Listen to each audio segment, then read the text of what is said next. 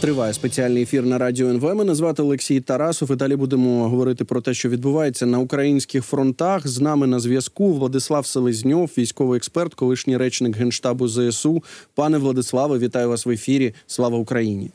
Вітання вам, героям слава. Ну дійсно, ми бачимо дуже хороші новини сьогодні щодо збитих су 34 Так, е, це ем, винищувачі бомбардувальники. Спочатку самого самого ранку повітряні сили повідомили, е, що такий су 34 був збитий на східному напрямку, і трошечки пізніше ми отримали ще кращі новини. І тут йдеться вже про Маріупольський та Авдіївський напрямок. І ще два су 34 втрачених е, російськими окупантами. Ми не знаємо, як е, цього досягають е, наші захисники, і не маємо знати, і не маємо озвучувати. Але найчастіше те, що звучить в публічному просторі, це називають певною засідкою. Чи ви погоджуєтеся з такою таким формулюванням? Я думаю, що варто розглядати той сушкапад через е, крізь призму того факту, що не так давно ми втопили черговий ворожий А-50. Літак, який вже 4 доби е, аналогічно типу літаків ворогом не використовується. Це заява речника командування повітряних сил полковника Юрія Ігната. Тобто ця інформація верифікована. А це дає нам можливості і більш вільно використовувати наші засоби протиповітряної та протиракетної оборони і діяти певною мірою більш ризиковано. Адже зрозуміло, що за нашими комплексами протиповітряної оборони ворог пильнує дуже уважно, в тому числі з використанням тих самих літаючих радарів, типу А-50. Е, і це завжди виклик. Виклик для наших підрозділів, які використовують такого типу озброєння. Зараз ми маємо трохи більше можливості через об'єктивні причини використовувати нашу систему ППО, а відповідно ворог зазнає втрат. До того ж, варто пам'ятати, що такий літакопад пов'язаний ще з надзвичайно високим рівнем інтенсивності використання тих самих е, бомбардувальників винищувачів Су-34. Ворог часто густо їх використовує для здійснення пусків керованих авіаційних бомб. Саме за їх допомогою ворог е, ну серйозно підвищує темп е, вогневого валу, темп ведення вогню по наших оборонцях, адже на додачу до російської артилерії ще додаються ті самі керовані авіаційні бомби, керовані авіаційні ракети, які чимало дошкуляють нашим воїнам. Ну і звісно, що там, де ворог активно і масово використовує свої авіаційні компоненти, там трапляються втрати. Що буде далі? Поки що важко прогнозувати за однієї, але абсолютно очевидної причини. І питання тут в першу чергу полягає в ресурсах. Скільки ми маємо тих самих ракетних комплексів та ракет до тих ракетних комплексів безпосередньо на лінії бойового зіткнення? Інформація інкогніта, вона закрита.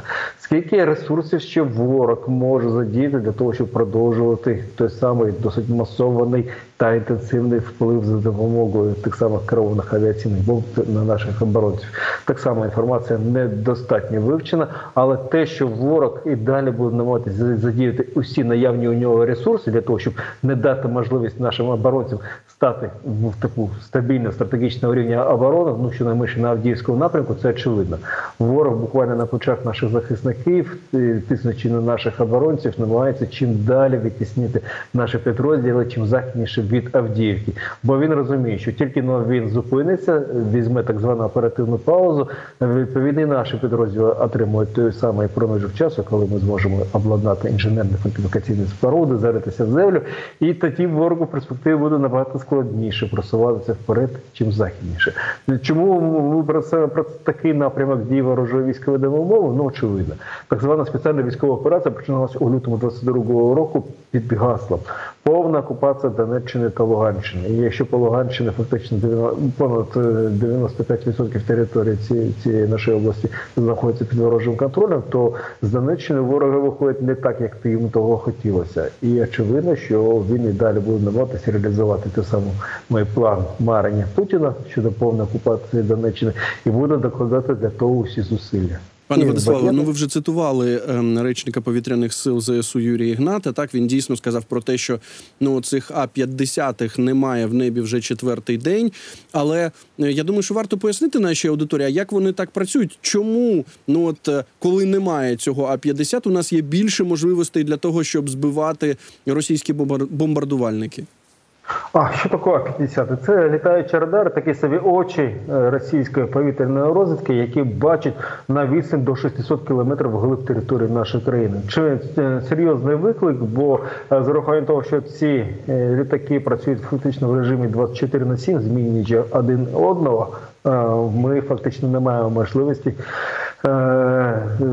приховано для ворога переміщувати нашу систему протиповітряної оборони більш активно за- задіяти нашу авіаційну компоненту. Зараз ворог останні 4 доби думаю, що проводить відповідну службову перевірку. Як так сталося, що другий поспіль А-50 протягом півтора місяця е, ворожої армії було втрачено, адже е, питання тут не лише в тому устаткуванні, яке знаходиться на борту 76-го, який було втоплено в першому випадку в акваторії Азовського моря, а в іншому випадку десь він там на території Кубані. е, Так вони ж самі їх позбивали. Ви що? Ви ж пам'ятаєте, там їхнє ППО, просто от е, помилка одна за одною. Пане Олексій, якщо ми будемо довіряти з вами російським топ-пропагандистам, то тут не варто самим себе самим себе поважати, бо російські топ-пропагандисти та воєнні журналісти чи там і там фронтові журналісти, вони брешуть тільки не відкривають рота. Тому не варто слухати ту маячню, яку вони поширюють, а от варто дослухатися, зокрема, до заяв нашого командувача повітряних сил генерала Альчука, який ґрунтовно з відповідної доказової бази говорить, що певні інформаційні ресурси, певні топ-спікери російської пропаганди щоразу брешуть, тільки но відкривають рота. Ну це точно не новина для нас, але от тут е, цікаво, ну от коли ми отримуємо дійсно такі е, надзвичайно прекрасні повідомлення, так про те, що за один день вже було збито е, три су 34 Ми розуміємо, що це величезна майстерність, звичайно, наших захисників, наших повітряних сил. Але от також ви згадали, що ну одним з факторів є те, наскільки масовано росіяни зараз використовують авіацію, так скидають ті самі керовані авіабомби, і зрозуміло, що в них перед ними поставлена е, певна задача, певна ціль, яку вони готові використовувати будь-якою ціною. І от в цьому контексті ми також іноді чуємо такі коментарі. Ну розумієте, так е, звичайно, це дуже погано для російської авіації, що так е, збивають їхні літаки. Зараз за 11 днів, якщо я правильно рахую, 13 вже збили, але вони нібито готові нести такі втрати. Там в них щось там їх 1500 чи скільки то. Ну скажімо, тисяча, чи скажімо навіть 500. Але типу їх дуже багато, і тому, ну на жаль, е, нібито. Нібито це не такі е, вже критичні втрати для російських окупантів. Е, знову ж, е, чи ви зможете можете це підтвердити цю тезу чи спростувати її? Справа в тому, що тактика дрібних порізів вона працює. Якщо ми зараз з вами умовно подивимось на військове литовище, навчальні центри російських військово-космічних сил, то над ними постійно баражують в небі російські літаки. То, то молоді російські воєнні пілоти становляться на крило, адже мало завершити профільний військовий виш, ще треба набути відповідних навичок, практик. А це історія не дуже швидка і достатньо така дорога е, і коштовна в рамках е, використання відповідних ресурсів. Бо потрібен певний проміжок часу, може йтися навіть про кілька років для того, щоб вчорашній випускник військового льотного училища став насправді асом, профі спроможні і ефективно виконувати бойові завдання на сучасній високотехнологічній бойовій техніці. А отже, щоразу, коли ворожа армія втрачає літак, вона ще втрачає і пілота. Інколи тих пілотів два, інколи, якщо йдеться про літак А-50, може бути і 10. 10 членів екіпажу, які разом з тією авіаційною технікою перетворюються на купу е, мотлоху. І це добра новина, адже техніку ще можна побутувати, створити. Хоча нині темп втрат ворожого війська значно більший, ніж російська російська військова промисловість спроможна е, виготовити за рік. Здається, на рік тих самих Су-34 російська пром- військова промисловість може виготовляти чи то 7, чи то 9 одиниць різні оцінки. А тут вже за 13 днів 13 літаків, ну ладно, 12 бомбардувальників і один А-50. Тобто статистика точно не на користь е, російської винищення та бомбардувальної авіації, але тим не менш. Так, у росіян є ще чимало ресурсів, і вони ще мають змогу і далі досить інтенсивно використовувати те самі літаки для того, щоб чинити вогневий вал на наших оборонців, але системна та наполеглива робота щодо нищення ворожих літаків як в повітрі на території нашої країни, так і пошук можливості щодо руйнації військових литовищ, зокрема на території Російської Федерації безпосередньо. Це мені здається той самий шлях, який дозволить нам створити безпечний простір на території нашої країни. Адже руйнація ворожих літаків безпосередньо місця базування то є добра новина. Ми маємо декілька прикладів ураження ворожої військової техніки на різних типах готовищ і на території тимчасово окупованого Криму, і на території тимчасово окупованого Донбасу. На території безпосередньо Російської Федерації частина літаків було свого часу виведена з ладу. Ну, білоруський кейс з пошкодженням літака А-50 так само ми всі добре пам'ятаємо. Тобто, чим далі, тим більше українська армія набуває відповідних спроможностей. А отже, літакопад і нищення ворожої авіації буде відбуватися далі чим більш масштабніше. Ну от е, знаєте, щодо того, що ви сказали про те, що найважливіше, е, що таким чином ми ліквідуємо цих російських пілотів, так які саме керують цими бомбардувальниками, які скидають бомби на наші міста, на наших захисників, е, на наших громадян. То я не знаю, чи ви бачили цей мем? Там така фотографія, на якій якісь чоловіки тягнуть свиню. Під нею написано, що це пілот наступного су 34 Ну і вони цій свині кажуть, та все буде добре. Е, Серед іншого, в нас е, з'явився знову привід поговорити про російську е, рак- ракетну, як це сказати, промисловість. Путін сьогодні виступав з двогодинною промовою до своїх так званих парламентарів, чи хто там в нього був, депутатів. І от серед іншого він ще окрему частину цієї великої промови присвятив саме різним ракетам, різним озброєнням, які нібито є у росіян. Ну, по-перше, він сказав про те, що цей гіперзвуковий комплекс кинжал він використовує, ну не він особисто, але його армія використовує з високою ефективністю. Е, Далі, що був застосований ударний комплекс морського базування циркон.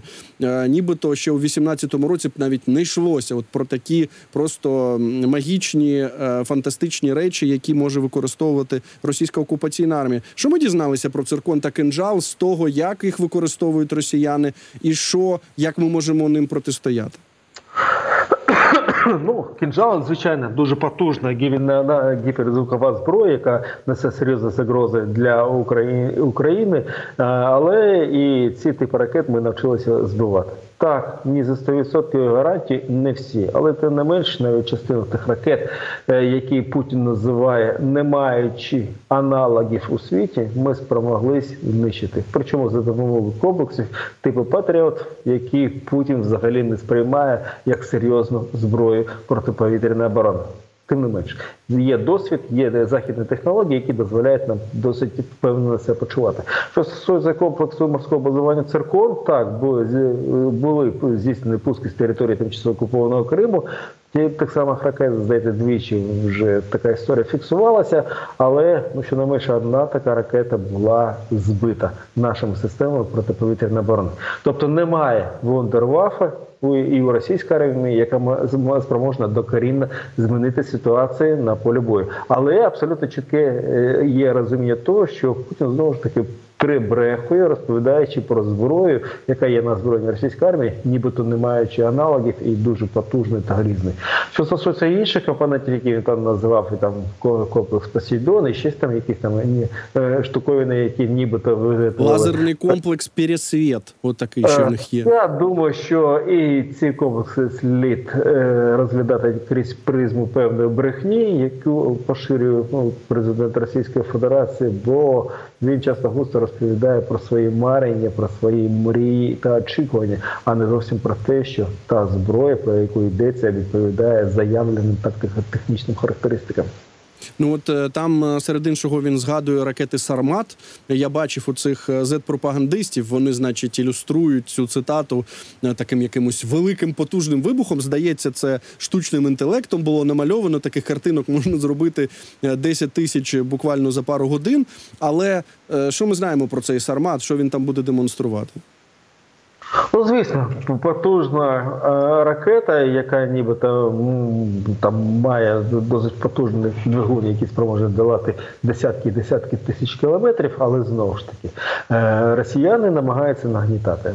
Росіяни постійно підвищують ставки. Але ж зверніть увагу, наскільки раціонально діють наші західні партнери. Поки Путін розповідає про те, що він воює з усім НАТО.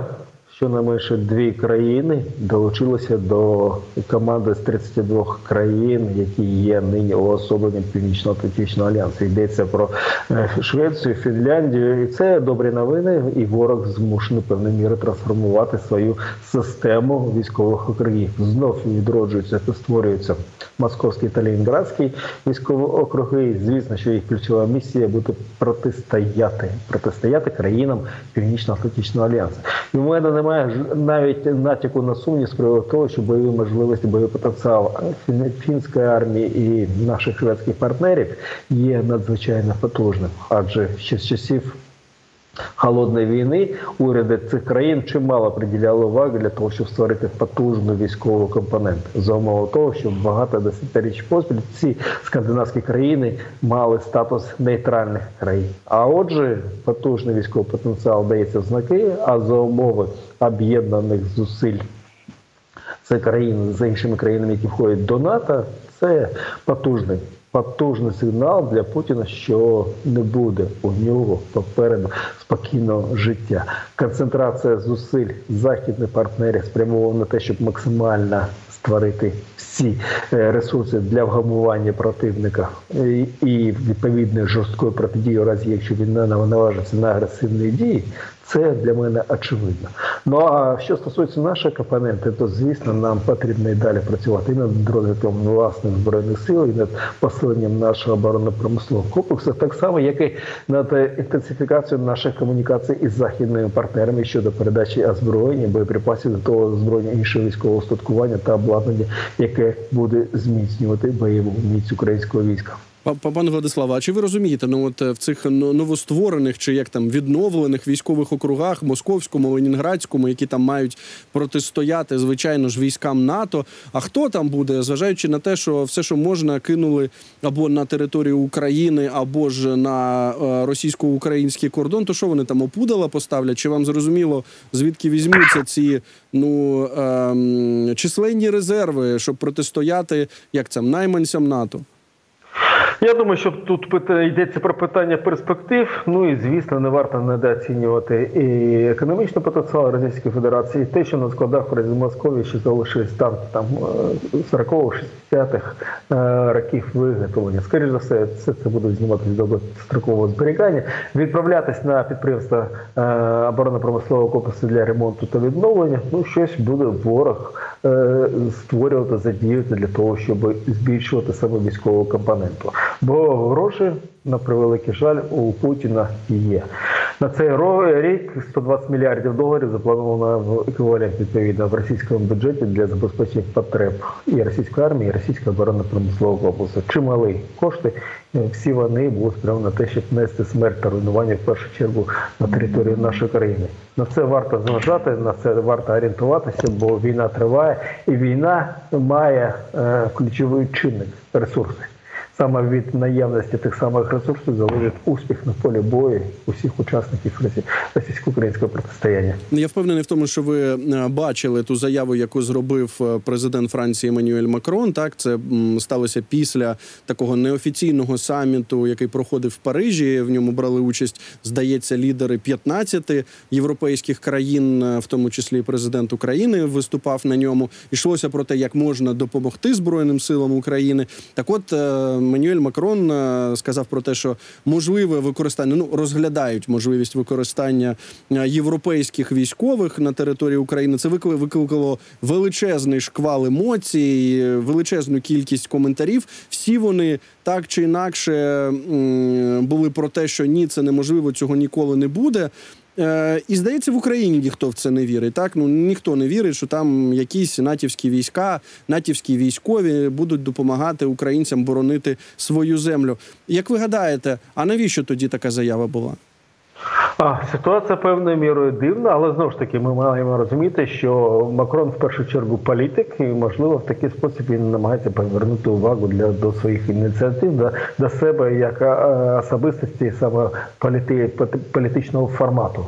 Ну, можливо, таким е, чином Макрон намагається заявити про е, загальноєвропейське лідерство Франції. Хоча знову ж таки, я думаю, що варто дочекатися зустрічі нашого президента з президентом Франції, бо здається, саме там будуть обговорюватись деталі.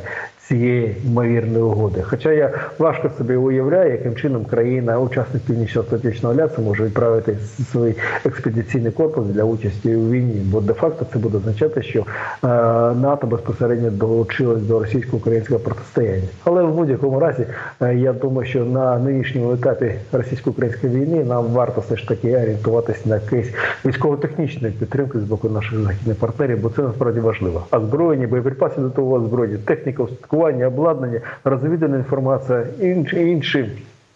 Технології та техніки, які є надзвичайно важливими на полі бою, от це на часі. А щодо особового складу, здається, неодноразово наше вище військово-політичне керівництво робило заяви, що ми не потребуємо особового складу. Ми не вимагаємо від наших західних партнерів, щоб армії е, наших європейських партнерів брали участь в бойових діях. А ось озброєння, особливо боєприпаси до озброєння завжди є актуальним кейсом. Так, так, пане Владиславе, я вам дуже дякую за цю розмову.